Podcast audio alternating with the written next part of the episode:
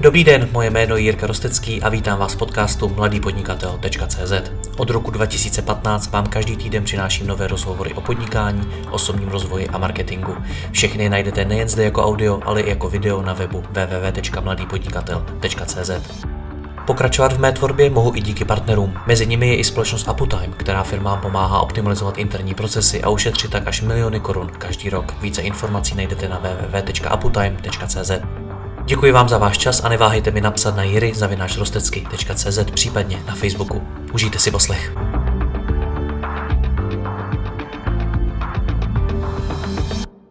Dobrý den, vítám vás u dalšího rozhovoru. Za pět let budování mladého podnikatele jsem pro vás natočil a nahrál přes 600 rozhovorů. Za tu dobu se mnohé změnilo a změnily se i příběhy lidí, se kterými jsem si v těch rozhovorech povídal. Jsou to bezmála čtyři roky, co se v Česku začalo mnohem více mluvit o influencer marketingu a u mě ve studiu se tehdy objevil zakladatel a CEO agentury GetBoost, která firmám právě s influencery pomáhala spolupracovat. V průběhu času Tomáš zažil řadu úspěchů, ale i mnoho pádů. Během sedmi měsíců se mu rozpadly hned tři velké projekty, multimediální festival, soutěž krásy na Univerzitě Karlově a Majales v Praze. Tomáš spadl v podstatě na podnikatelské dno. Dnes už dělá něco jiného. Při jedné z jeho poutí se u Galilejského jezera rozhodl napsat knihu Karlas, která se pouští, pokouší formulovat odpovědi na otázku, jak žít život, aby to mělo smysl. Tomáš v ní schrnuje vše, co se za svou cestu naučil a co je mu dnes nejbližší, tedy neviditelná témata v podobě úvah nad životem a vůbec lidským rozvojem. Tomáš je tady s námi. Tomáši, dobrý den. Dobrý den, Jirko, zdravím vás. A děkuji za pozvání. Já jsem si jenom vzpomněl, já u vás vidím živou kitku za váma, je to tak? Uh, přiznám se, že ta, ta kitka živá není, bohužel. Říkal bych, si pořídil do studia živou kitku, tak... Zatím ne. Zatím nejsem ani ve studiu, zatím to natáčím kousíček od mý postele ve velmi improvizovaných podmínkách v bytě. Takže to je to všechno ještě projde nějakou obnovou, až se situace vrátí do normálu. Uh, já vám řeknu můj dojem, který jsem z vás měl a který z vás vlastně mám do dneška. Já když jsem vás potkal poprvé, tak jste mi přišel jako velmi namotivovaný podnikatel, který chytil vlnu nového trendu, tedy toho influencer marketingu. Dnes vás vnímám spíše jako filozofa. Jak se stane taková změna? No, já jsem, já jsem tu filozofickou fakultu už studoval, vlastně já mám malý doktorát PHDR, takže, takže ten základ jsem v sobě měl, ale vždycky jsem spíš inklinoval k podnikání, protože to bylo to, co mě bavilo. Ale měl jsem ten svůj sen, že ve 30 chci mít nějakou agenturu reklamní úspěšnou. K tomu jsem došel relativně, úspěšnou jsem měl, ale najednou mi v tom životě začala chybět eh, nějaká větší hloubka což se možná stane. Já neříkám, že by to podnikání v reklamě nebylo hluboký, ale v závěru ta vaše práce je především dělání kampaní na rychloobrátkový zboží a prodávání to mladým lidem. Ještě často je to nějaký zbytný zboží, že jo, který není úplně nutný. Takže v tom člověku chybí nějaká hloubka a tu jsem začal znova hledat. Takže jsem znova začal chodit na poutě, začal jsem číst starý různý texty filozofický a tak. A, a bylo v tom něco, po čem jsem měl hlad, takže možná proto. Když jsme u té hloubky, já když se podívám na svůj život, tak já jsem jí v něm začal hledat ve chvíli, kdy se mi za prvý objevily nějaké zdravotní problémy a připomněli mi, že ten život není nekonečný. A současně, když jsem třeba dosáhnul pro mě nějakých velkých úspěchů. Co to bylo u vás? Co bylo tím spouštěčem?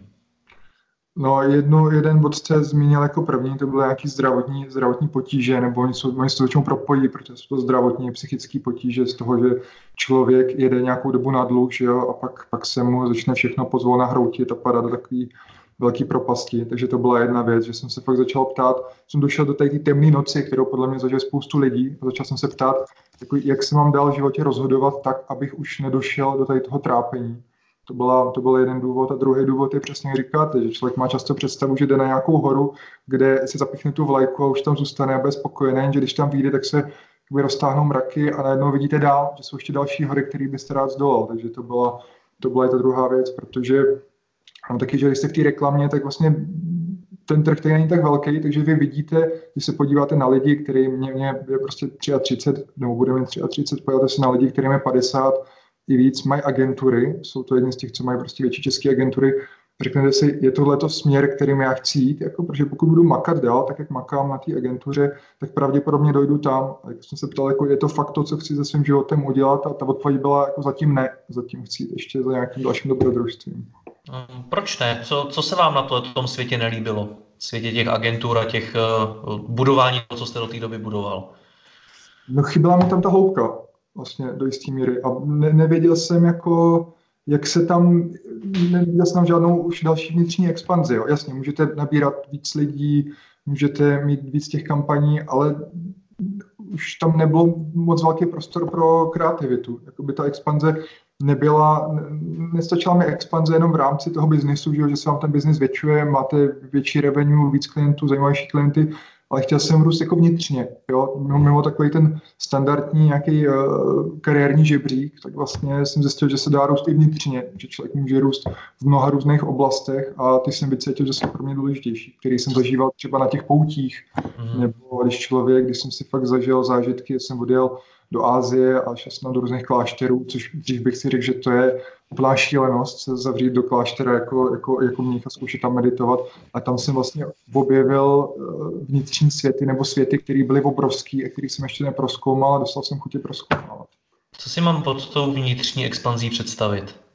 No, třeba když jdete do toho kláštera nebo na pouť, tak to znamená, že v tom běžném provozu vnímáte spoustu věcí zvenku.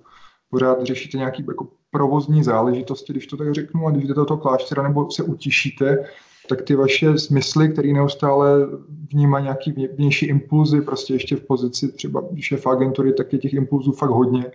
A najednou, když to všechno zavřete, tak ty smysly mají furt hlad po ničem, ale obrátí se jako z toho světa venku do světa dovnitř, takže se vracíte prostě do svých vzpomínek, vidíte myšlenky, který prostě, kterým jste nedal čas se, se zobrazit. Já bych to popsal takže že v tom běžném provozu člověk, jako si představí oceán, tak je taková loď, která jede po povrchu a třeba v té meditaci nebo v samotě a v tichu, tak se dostanete trochu hlouběji. Jako ta mysl moc nechce, abychom jeli hlouběji, takže vás vytlačuje, ale máte šanci se tam dostat. Takže to je ten vnitřní svět a on je, on je relativně velký a, a zajímavý. Hmm. To je to, o čem vy mluvíte, je téma, který není pro každýho. Můj, můj osobní názor je, že řada lidí k němu třeba nějakým způsobem musí dojít, aby se začali zabývat vnitřním světem a nějakým svým, řekněme, duchovním rozvojem. Myslíte si, že k tomu třeba to, co se děje teď, my to ten rozhovor uh, natáčíme v době pandemie koronaviru, Česko je v karanténě, pro mnoho lidí je to v podstatě existenční rána, tak eh, že to k tomu přispěje, že začneme mnohem víc hledat právě nějaké jako vnitřní otázky nebo odpovědi na ty vnitřní otázky? Já jsem si nedávno vzpomněl na C.S. Lewise, to je uh, popularizátor křesťanství, který během druhé světové války vysílal, broadcastoval z BBC takový krátký jako promluvy k Británii a bylo to během bombardování Londýna a tak dále. A on, on mluvil jako o křesťanství a schrnoval základy křesťanství, prostě nějaký morální pilíře a podobně. A ten, toho, toho vysílání se stalo strašně populární v Británii v té době. Úplně neuvěřitelný, to vlastně poslouchal celý národ. Mě, je, napadlo mě, že možná jako v těch těžkých chvílích, jako je tato, tak kromě paniky a strachu, tak se v člověku probouzí taková jako touha po nějakých hlubších otázkách, protože vlastně ty, ty známé struktury, ze kterých jsme se drželi a které byly pevné teďka jako dlouhou dobu, tak se jenom otřásají, tak člověk možná má tendenci hledat tu oporu tu pevnost jakoby v něčem jiném, v něčem hlubším, ať je to pro někoho víra nebo uh, něco jiného, tak uh, myslím si, že k tomu je nějaká tendence. Ale nevím, jestli přijde teďka hnedka, protože zase lidi, lidi jsou teďka hodně v té panice, je to hodně čerství, že jo? takže to vyhodnocujeme. Myslím si, že během dalších měsíců jako se více a víc lidí bude obracet tím hlubším tématům. No. Věřím, v, věřím v to. Jaký život jste žil do té doby, než jste se tím začal vy sám zabývat? Lze ten život nějak pojmenovat ve smyslu, že byl třeba povrchní nebo něco takového? Byl takový jako neuvědomělý, abych, nechci to říkat jako nějakou frázi, jo, ale, ale jsem si opravdu uvědomil, že jsem nebyl úplně, uh, neměl jsem pod kontrolou všechny své rozhodnutí, které jsem dělal. Že jsem se hmm. víc rozhodoval vlivem nějakých okolností, jako bych, ten, jako bych ten joystick od toho života neměl úplně pevně v rukou, spíš mě tak vedlo nějaký široký koryto. A, a ta cesta do hloubky nebo k těm duchovním věcem nebo k tomu své poznání, tak člověku dá možnost jako víc kontrolovat, jak se rozhodne, kterým směrem se vydá. To je ta, to asi ta největší změna. No. Vy jste tam použil zajímavý uh, termín, že jste žil na dluh.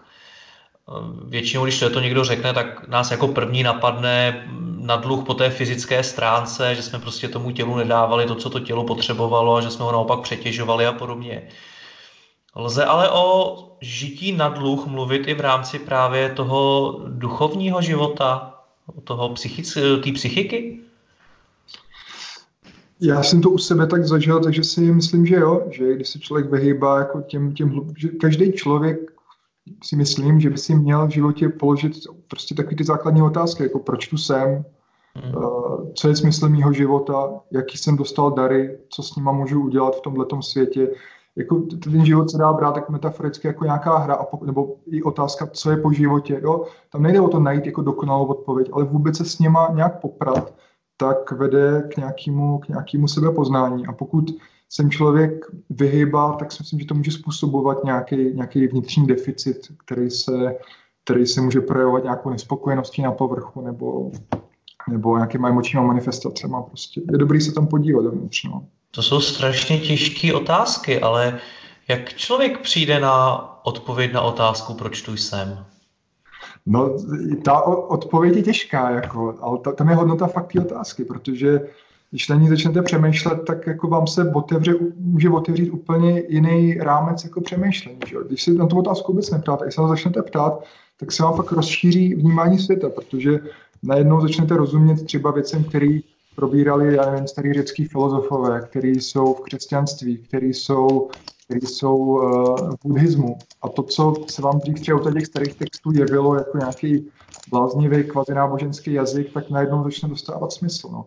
Ale ty, tak ty otázky jsou těžké. A je to mně se líbí třeba uh, Blaise Pascal, um, fyzik, matematik a, a taky filozof křesťan, říkal, že to bude jako takovou sázku, proč se rozhod věřit, třeba jako proč se rozhod přijmout křesťanství. A říkal, no pokud přijmu, že, že je něco po smrti a budu podle toho žít ten život, tak můžu nekonečně získat. Ale pokud budu žít ten život podle těch křesťanských ideálů a po smrti nic není, no tak vlastně skoro nic nestratím. Takže ono, ono jako to zamyšlení se a to rozhodnutí se je taková naše sázka. On třeba Masaryk říkal, že, že každý člověk v něco vlastně věří, že že každý člověk má nějakou víru, že je ten jako nejprimitivnější zaostalec někde prostě má nějakou svý, svoji víru, nějaké své přesvědčení a podle toho se rozhoduje a podle toho směřuje ten život. Takže hmm. myslím, že je dobrý si nad tím víc jako zamyslet, nám to pomůže pak se možná líp směřovat a líp využívat našich talentů a rozvíjet nějaký náš potenciál, co máme. Když říkáte, že můžete zažít nějaké jakoby rozšíření vnímání světa, tak to je vlastně strašně abstraktní věc. Já nevím, co si pod tím představit. Co to znamenalo u vás konkrétně? Jasně. Ehm, často i, i u těch starých jako mistrů tam v tom nejsou žádný, žádný halucinace, většinou žádný bludy, ale je to takový moment jako rozpomenutí si. To jako kdyby, kdybyste si vzpomněl na něco, co jste jako dlouho zapomněl. Třeba v těch vzpomínkách jdete na zpátek když si děláte takový svůj vlastní audit svých rozhodnutí v minulosti, a člověk, že třeba má jako představu o sobě, že se nějak rozhodoval, že to bylo v pořádku a má to před sebou obhájení a má o sobě vystavený takovýhle příběh, ale třeba v té meditaci nebo v tichu si dostanete fakt do hloubky a znova se vám začnou přehrávat sami bez nějaký vaší vůle, že byste si vyvolával nějaký situace.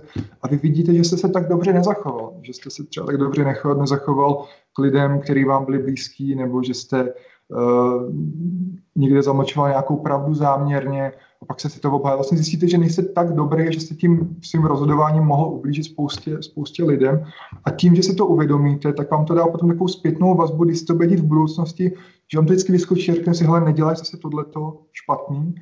Takže se člověk učí sám o sobě, vlastně poznává sám sebe a, a, a může to potom využívat na té budoucí cestě, aby nedělal stejné chyby, jako dělal předtím. Uměl byste porovnat eh, Tomáše předtím a Tomáše potom? Právě z hlediska toho vnímání světa?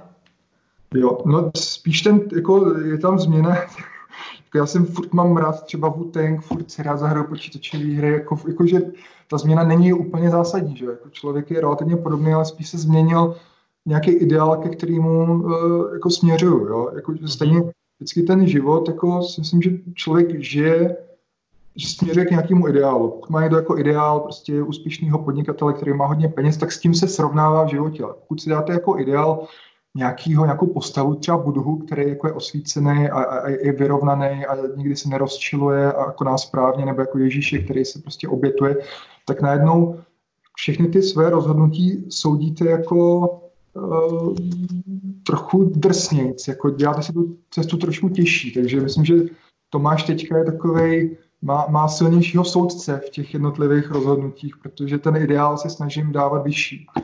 Takže hmm. ale je, to je těžký, no, to je těžký, jako uh, se podle toho vždycky rozhodovat, no. Hmm. Ideálu, ten, ten ideál, o kterém mluvíte, tak uh, to je svým způsobem nějaký cíl, ke kterému nejspíš chceme dojít, nebo se chcem, k němu chceme přiblížit. A cíle se taky dají nastavit špatně. Můžeme zvolit cíl, který nás prostě zavede do velkých problémů. Když si jako ten ideál nastavím úspěšného podnikatele, tak je to správný cíl? No může to být jako, ne, ne, podle mě je dobrý si uvědomit to, co jsme si bavili na začátku, že jak, jsou, jak člověk vyleze na ten jednotlivý vrchol a pak z něho vidí další, takže to může být, že ať si lidi nepředstavují třeba, že to je konečný cíl, že to je nějaký první cíl, kde se teprve rozkryje mapa, mapa světa další a z toho pak můžu hledat nějaký další. Ale pro mě třeba osobně bylo fakt důležité, že jsem ho tam měl, protože kdybych k němu nedošel, tak bych byl možná nešťastný někde v zaměstnání, když to takhle řeknu, a pořád bych snil o tom, že je tady to ten cíl a tím jsem z toho splnil, tak jako by to bylo naplněné, získal jsem zkušenosti a můžu se podívat dál, dál jako do toho světa. Vy jste poznal díky své práci řadu influencerů, to znamená řadu i třeba populárních lidí, poznal jste i řadu podnikatelů a mnoho dalších. Co si o nich myslíte dneska? Když jste, když jste prošel touhletou cestou, tak uh, máte na ně nějaký názor?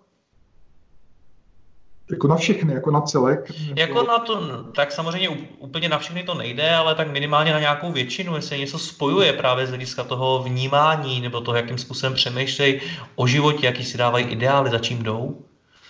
Mě, mě překvapilo, třeba už když jsem končil v agentuře, tak tím, že jsem uh, měl hromady poznámek a fakt jsem ležel hodně času v těch, v těch starých textech, takže jsem i s klientama, zaměstnancema navazoval jako během obchodních schůzek rozhovory na ty hlubší témata, což se zdá zvláštní, ale překvapilo mě, že, že spoustu lidí, co pracuje v marketingu, tak třeba na to reagovali velmi pozitivně a pokud cítili důvěru, že se v těch tématech můžou otevřít, tak o tom velmi rychle začali mluvit, jako o těch hlubších věcech. Takže mně přišlo, že, že k ním mají určitě nějakou blízkost. A jinak charakterově, obecně u těch influencerů, třeba tam je to fakt těžké, protože jsme začínali, tak ty lidi byli mladí, bylo jim 14 až 17, takže tam jste viděli takový jako rychlej vzestup, nějaký opití slávou, pak poznání toho světa, co se vlastně děje, že jo. Tam se ukázalo, hodně se tam ukázaly charaktery nějakých těch influencerů, třeba někdo byl prostě cnostnější, někdo méně, že jo, někdo uh, vybíral ty témata prostě, aby, aby vydělal peníze jako clickbaity, takže natáčel různé morálně sporné věci. Asi jako univerzální názor na, na, na, na ty lidi nemám žádný, no. je, to, je to hodně individuální. Dobře, Tomáš, když o to, tom mluvíte, tak eh, je to vlastně velmi složitý téma a mnoho lidí nebude vědět, jak začít. Vy jste zmínil chrámy, zmínil jste poutě, zmínil jste meditace a takovéhle věci, což je něco, co není pro každého hned dosažitelný, že teď, až to je to uslyší, tak může s tím začít. Tak co byste poradil? Jaký, jaký první kroky udělat? Mm-hmm. Tak to jsou taky dvě věci. První jedna je ta oblast, na kterou se vrhnou třeba na začátku a, a druhý je ta metoda. Ta metoda, začnu tou metodou. Tou metodou podle mě nejjednodušší je prostě samota a ticho. Umět trávit čas sám ze sebou v tichu. Já doporučuji procházky, prostě chodit pěšky, jít se projít na dvě, tři hodiny někam do přírody sám, nekoukat do toho do telefonu, prostě neposlouchat hudbu, jenom koukat, jako co se mi, co se mi v té hlavě probouzí. A ta, ta oblast, jako na začátek, je nejlepší si udělat takový vnitřní audit, kde fakt člověk se snaží zjistit věci, které nedělá správně. Jako když, to, když to přeženu, tak třeba svatý Ignác Loyoli napsal knižku Duchovní cvičení, založil řád jezuitů, který prostě v 15. století měl 90 poboček po tehdejším světě. Si to představuju, že to byl takový tehdejší Facebook, uh, že to byl taková docela, docela úspěšný startup. A uh, on říkal, jako, že dobrý si pokusit si vypsat všechny své hříchy prostě na papír Ono to může trvat několik dnů a to slovo hřích, jako ono má takový uh, pseudonáboženský zabarvení, ale hřích vlastně ze slova hamartia a to se používalo v lukostřelbě nebo, nebo v, v dramatech a znamená to minutí cíle. Jo, takže si vlastně představit, kolikrát v životě jsem udělal nějakou chybu, která mě odvedla od toho mýho cíle, ke kterému jsem šel a většinou to jsou věci, prostě člověk zjistí, že je línější, než si myslí, že neříká pravdu tak často, jak říká, kde ublíží. Vlastně vypsat si seznam těch svých hříchů a pak se, a, a, protože člověk se to nedokáže představit, jakoby většinou, že máme, máme problém, že si o sobě myslíme často, že jsme lepší, než že jsme. To byl třeba výzkum, kdy se ptali uh, Američanů v roce 97, uh, měli typnout lidi, kohokoliv, o kom si myslí, že půjde, že půjde po smrti do nebe. A uh, ty respondenti, jako na, na, myslím, že čtvrtý místo byl uh, Michael Jordan, pak tam byl uh, americký prezident, na druhém místě byla matka Teresa, ale na prvním místě s 80% šancí ty lidi napsali, že oni sami mají největší šanci se dostat do nebe, jako i větší šanci než matka Teresa. Že proto o tom mluvím, protože často si myslíme, jakoby, že jsme lepší, než jsme a já si myslím, že ta, ta změna vlastně by měla být tomu vidět ty své chyby. To je velmi jednoduché. Když člověk vidí, tak už většinou potom se mu ozve svědomí a třeba už je nedělá. Takže, takže pokusit si teďka třeba v klidu tady v karanténě vypsat uh, věci, které jsem neudělal v životě úplně dobře, věnovat tomu ne během jednoho sezení, ale vždycky zkusit něco dopsat, co mě napadne během čtyřech, pěti dnů a pak se na to prostě podívat a, a nějak si nad tím zapřemýšlet, když se půjdu projít a ono samo mi to může dát nějakou novou navigaci, prostě kterýma cestama se v životě nenada, nevydávat, na to se dát pozor a v čem se třeba změnit. No. Hmm. To, jo, protože třeba ta meditace samotná, ono dneska medituje spoustu lidí a věřím, že i pět minut meditace ráno má smysl, protože člověk aspoň vidí své myšlenky, jo, vidí, co se mu děje v hlavě, takže s tím může něco udělat. Jakože vidíte třeba, že vás něco hodně trápí, no, tak se na to zaměříte, abyste neudělal nějaký zbrklý rozhodnutí na základě nějakého prostě Eh, emočního impulzu, ale dřív ta meditace prostě pochází z buddhismu a meditovali jenom mniši, kteří se vzdali světa peněz a odešli žít jako doplní askeze s budhou někam do džungle. Takže to byl už takový jako vyšší level, ta, ta meditace. Mně přijde, že stačí fakt jenom se na sebe podívat zrcela s tady tím. Nebo potom doporučuji taky zkusit čistě starý texty, no. zkusit vzít si prostě, mně přijde, že pro nás, když jsem k tomu dlouho měl jako nějaký vnitřní odpor, tak nejblíž v naší kultuře je prostě křesťanství, nebo starý Řecko, že jo, máme takový kulturní mix těch dvou světů tady u nás, že si prostě přečíst si nový zákon, jako přeskočit věci, které mi vadí a podívat se nějaký ty myšlenky a, a koukat, co to se mnou udělá, jo. nebo přečíst si, nevím, životopis nějakého světce, třeba toho Ignáce z Loyoli. Jsou to vlastně v závěru člověk zjistí, jsou to velmi jako blízké postavy mě a že vidím v jejich životech spoustu momentů, se kterými se můžu uh, jakoby porovnat nebo uh, se kterými se můžu srovnat a může mi to rozšířit myšlení, tady ty staré texty do úplně jiných dimenzí, protože um, dneska je trošku, že dneska buď to jsou knížky, které jsou uh, vědecko-populární self-help, že jo, kde jsou poznatky z neurověd, anebo je to prostě úplná jako ezoterika, kde jsou prostě anděle a, a, a energie, čakry a splácený prostě všechny náboženství dohromady. Protože ty staré texty mají v sobě něco strašně nadčasového. Te proto dokážou žít 2000 let a promlouvat k lidem uh, pořád aktuálně, protože ty, ty myšlenky, které jsou v nich ukrytý, jako ne, nestárnou. Nic se jim neděje. Pořád jsou aktuální, když si je přečtete. Já si myslím, že na tyhle ty hlubší otázky se začnou lidé ptát i ve chvíli, kdy skončí něco, co nechtěli, aby skončilo. Teď konec konců kolem té krize mnoho lidí prochází velmi nepříjemným obdobím, kdy třeba přišli o práci, nebo některé firmy vyloženě zavřely, takže i podnikatele na tom mnohdy nejsou vůbec dobře. Tito lidé nás budou poslouchat asi především. Jak vy sám jste se dokázal popasovat s tím, že nebo obecně s neúspěchem v tom podnikání. Já připomínám to, co jsem říkal v úvodu, že během sedmi měsíců se vám rozpadly tři velké projekty. Uh, určitě to bylo hodně peněz, byla to velká zodpovědnost, nějakým způsobem se to mohlo podepsat i třeba další pověsti v tom oboru a podobně. Tak jak jste se s tím dokázal popasovat? Ale to člověk se musí najít jako odvahu, no. Jako nestrácet víru a naději, jako dřív to bylo, že jsem měl fakt tu naději sám v sebe, jsem si řekl, že to nějak zvládnu. Teďka ta víra, ta naděje, že prostě nějak mi bude umožněno jako vstát a posunout se, že vím, že už prostě spoustu věcí neovlivním, že, že, že mi bude muset být na té cestě pomo, pomoženo jinýma lidma prostě, který mi dají šance a tak dále. Ale fakt nestrácet tu naději, no. Když člověk ztrácí naději a, a, a nesměřuje k žádnému cílu, cíli, tak se vlastně začne v tom životě potloukat a velmi rychle se ztratí. Takže i když je to blbý, tak si furt stanovovat nějaký cíle, protože furt je možný někam jít, furt je možný k něčemu směřovat. A to, to je podle mě, to, to, to udrželo mě jako nad vodou tehdy.